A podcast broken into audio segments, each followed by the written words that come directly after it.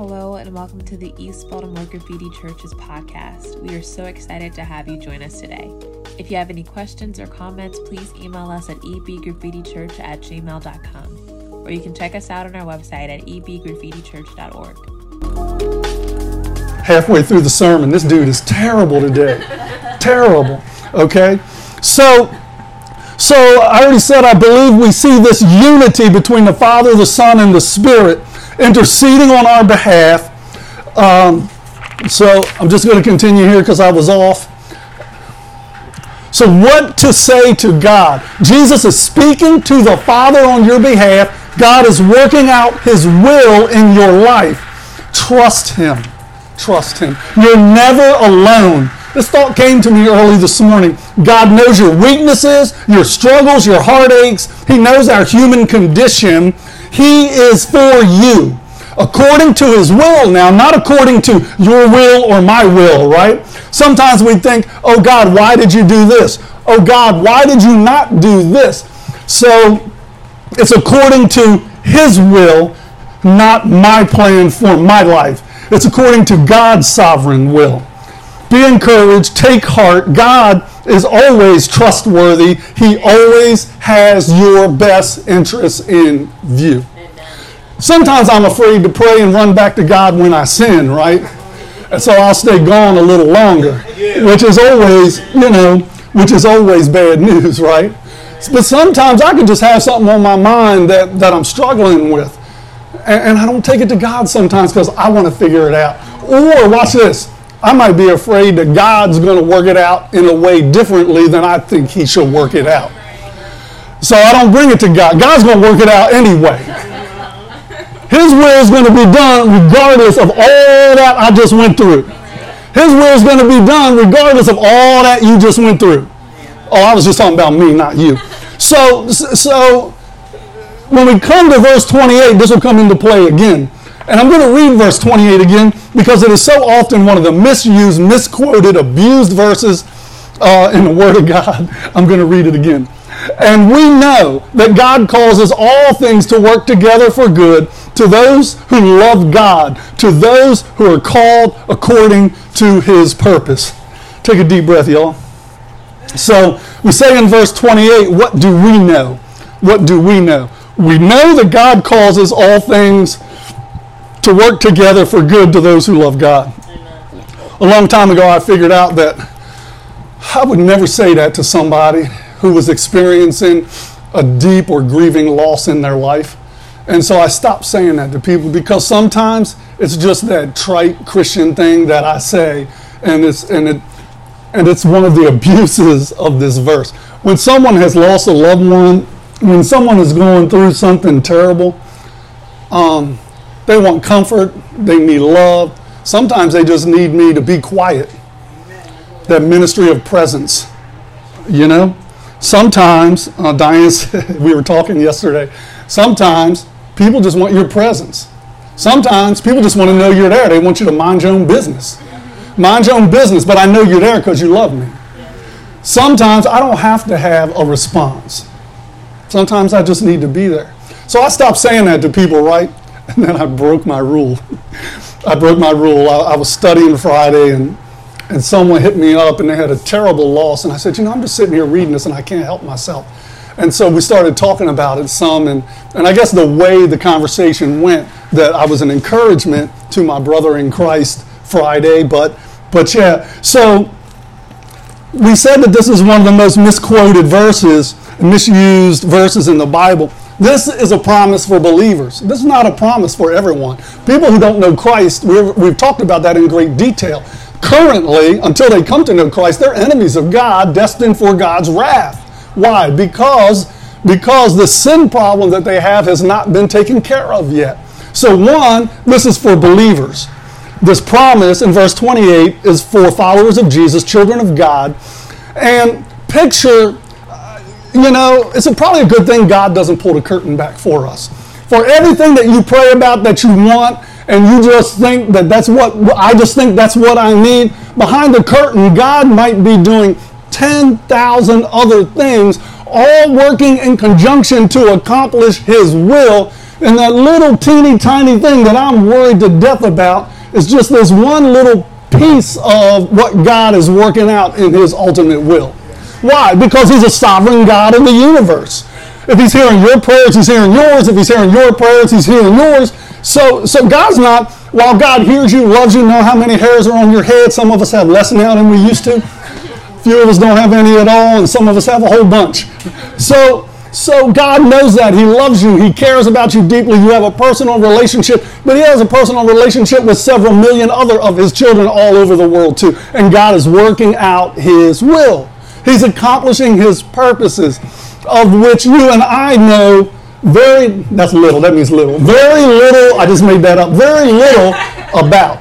And, and so we, we have this, hopefully, this greater understanding. Um, so I don't know if any of you know who Joni Eareckson Tada is, but she's an inspirational speaker, singer, and author.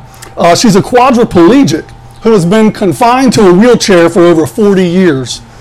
When people ask her why God allows suffering, she often says, God allows what he hates to accomplish what he loves. I know, right? Deep, right? This lady loves Jesus. Oh, I will. God allows what he hates to accomplish what he loves. Now we know the, from the book of James, God does not, God cannot do evil. God cannot commit evil. God does not tempt others to do evil. So we know that about the nature and character of our perfect God, right? But Joni's life and ministry are a stunning testimony of how God can use a tragedy like a paralyzing diving accident to impact the lives of millions of people. A lady named Lori Hatcher at crosswalk.com had written an article about, uh, about Joni. And I'm just old enough that. Didn't she fall off a horse? No, she, uh, diving off a pier. Yes, promise. She, only because I reread it this morning, I might not have been so confident. Uh, yeah, so it was one of those horrible diving accidents, and, and, I think if I, if memory serves me correctly, she's not a whole lot older than me. She was paralyzed about 40 years. She was about 17 or 18, 18 or 19 when it happened. Um, but imagine being a quadriplegic from the age of 20, and she has spent the last 40 years not living in despondency and depression, and God only knows what she's gone through. I don't know but using that to serve God and to love people. She millions of people all over the world have been encouraged and come to Christ because of her testimony. So we don't always know and understand what God's will and God's purpose is. So we read that verse, right? That God is working for our good for all who love God, but to those who are the called according to his purpose.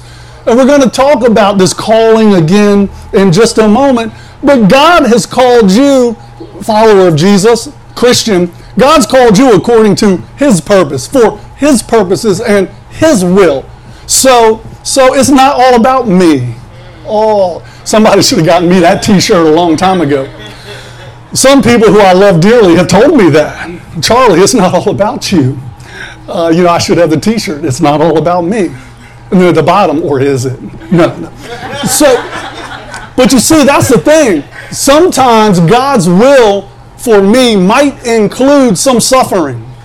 Sometimes God, not because God does evil or God causes evil in His um, in, in, in His will, but permissively because of the evil in the world, my sin impacts your life, your sin impacts someone else's life. Someone commits a violent sin, they commit an act of violence against someone and hurt them or kill them. That is that freedom of choice, that will to sin or, or not to sin uh, in, in that state. And I said I wasn't going to go there this morning, and I started to go there. But the Word of God says, Christian, you have been called not for whatever you want to do, but for what God's purpose is. Now, here's a beautiful thing God has built you and God is shaping you into the person He wants you to be. And you exercising your spiritual gifts and living in the will of God and walking in the Spirit, like we've been talking about, you will live a joyful life. Amen. Even when you experience some loss, even when you experience suffering, and I'm not minimizing anyone's suffering, you live in chronic pain, you experience suffering. But if you're walking in the Spirit, living according to God's purpose for your life, not only are you going to persevere and get through it, but you're going to persevere, get through it, and have some joy in your life. Somebody needs to hear that this morning. Maybe it's me. Somebody needs to hear that this morning that no matter what else you are going through, God is calling and has called you, yes, uh, according, according to His purpose. And when I am walking in His purposes, I will have some peace in my life. I may not always be happy, happy, joy, joy boy, but but I will have a level, a baseline of peace and understanding in my life. Watch this, not because of who I am, but because of who God is. Amen. So this is what it means being called according to His purpose. This is not some nice little verse to pat somebody on the head and make them feel good, because it might not. God might be bringing some suffering in their life for a reason, a whole lot of reasons. And I'm not even going to go into those, and you'll be glad, because I don't want to throw any rocks. Duck, y'all. but so, so here we move on into verses 29 and 30. And look, people have people have wrecked their Christianity and lost friendships over these two verses, y'all. And so I'm going to be careful, and I'm also going to be um, more brief than usual here. But in 29 and 30, we see, for those whom he foreknew, he also predestined to become conformed to the image of his Son, so that he would be the firstborn among many brethren. Those whom he predestined, he also called. These whom he called, he also justified. These whom he justified, he also glorified. Listen, the eternal God of the universe knew, created you for a purpose, created you for salvation, chose you and called you. Listen, God don't have a problem with us, and neither do I. He told the Israelites, He said, I'm God. I called you because I love you. I chose you and I called you. Not because you're great, not because you were mighty, not because you were pretty. I don't think he said pretty, but he said all the other ones. God said, I didn't call you because you were great and mighty in number. He said, I called you because I love you. I called you and chose you because I love you. That's what he told the Israelites. That's what he's still telling us in Jesus Christ today. And the reality is, I don't know who's going to become a follower of Jesus and who is. I didn't know I was going to become a follower of Jesus until I did. So I don't have I don't have a huge problem with this wrestling between human choice and free will and the calling and choosing and predestination of God. I just I, I don't have I mean, I always like to talk about theology and, and, and, wrestle with the harder things, and this is one of the harder things. I'm not, I'm not trying to oversimplify it. I'm simply stating that here, as a matter of fact, I'm more concerned here about your calling and my calling. Uh, if we were to do this, what the heck? We're going to look at Ephesians 4 1 because I didn't type it up, just to quote it here. So I'm going to turn there. Paul says, Therefore, I, the prisoner of the Lord, implore you to walk in a manner worthy of the calling with which you have been called. He said, Ephesian Christians, you have been called to be followers of Jesus, children of God. Therefore, walk in a manner, live a lifestyle worthy of your calling. So, God, and Paul says this very easily in his letters, and he says it often. Um, I think I have it right. If we went back to John chapter 8. If I get it wrong, I'll just be embarrassed. John 8. Um, yep, I got it wrong. All right. We're going to move on. No, we're not. It's John 15, 16. John 15, 16. Talking about abiding. John 15, 16. Listen to what Jesus says to his disciples in this great chapter.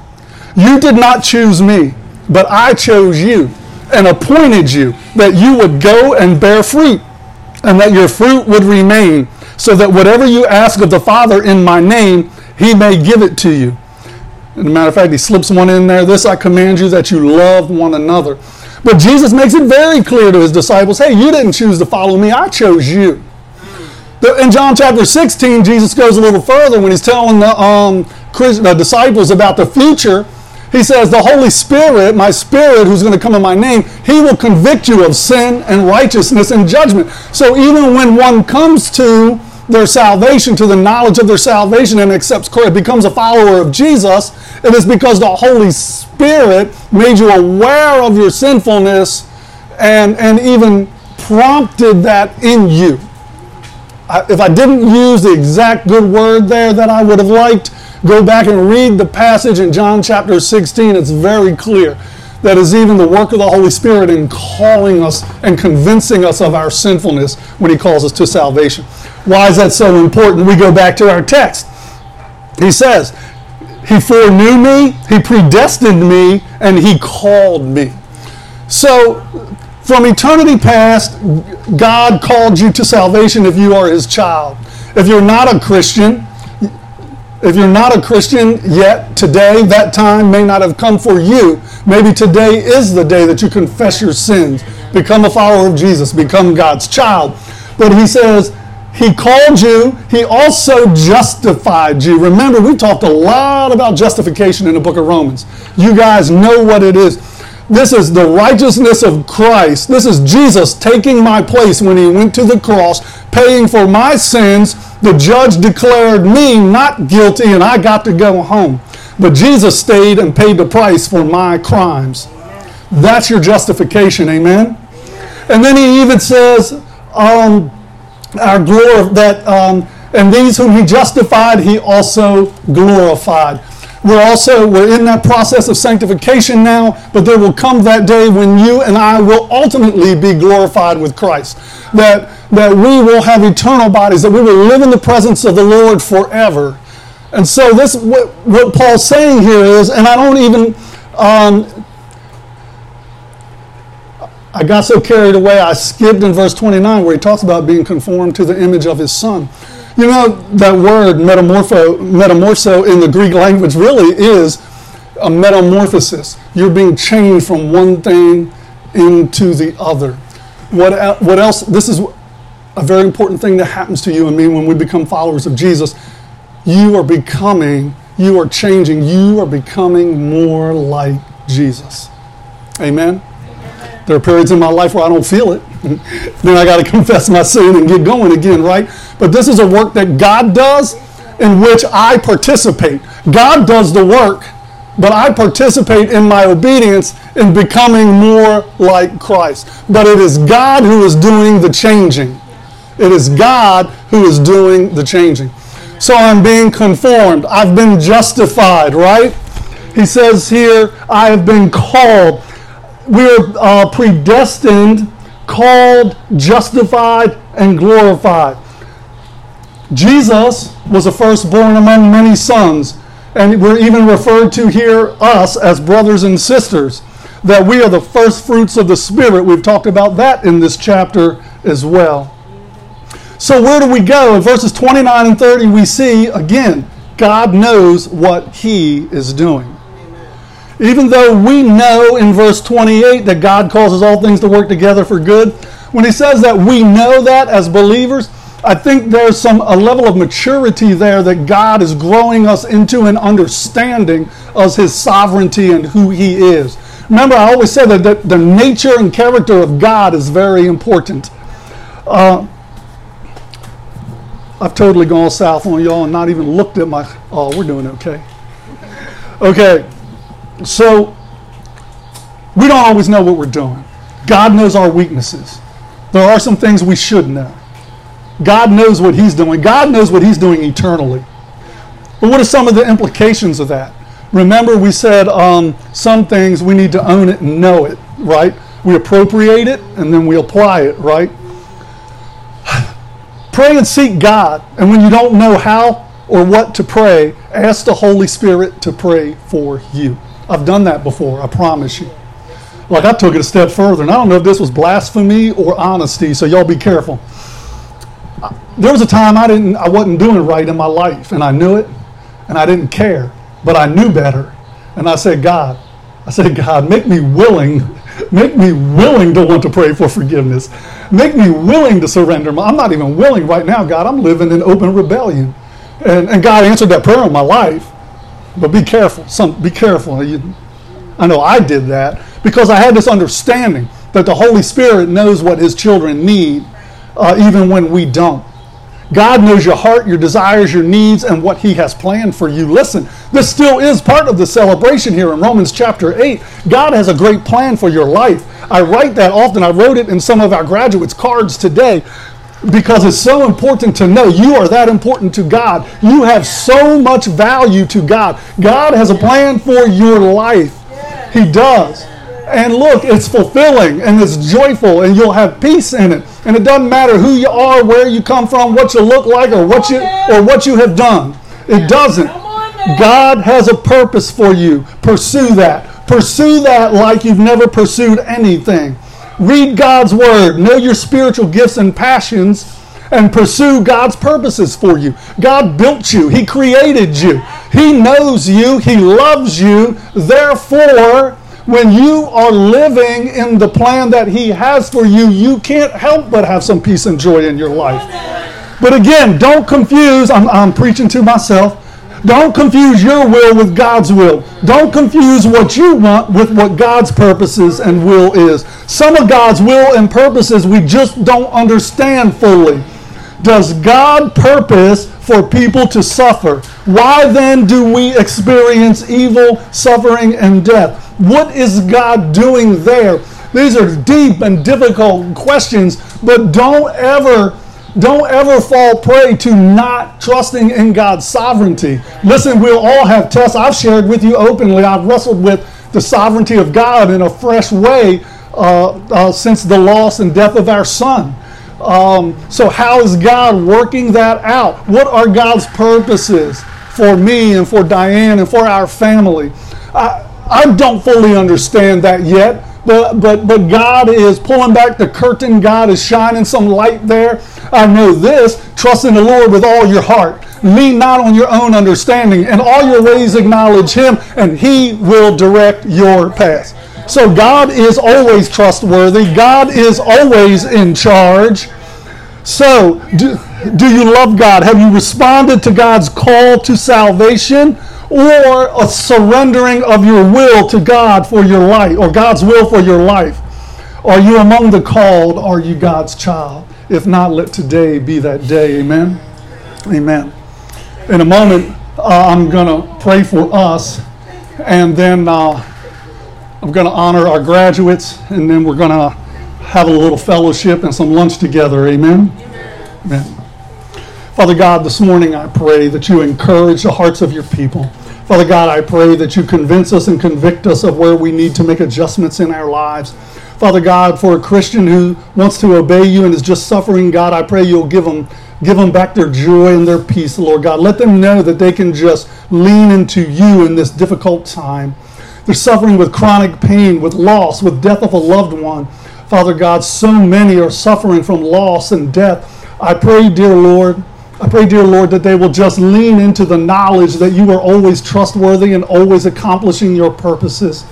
And I pray, Father God, for one who may not know you, that today will be the day that you become their Savior. Oh, Father God, in the lives of your children, I pray that we will obey you and grow in your love. We thank you for that in Jesus' name. Amen. Amen and amen. Yes, ma'am. Yeah, give God a hand.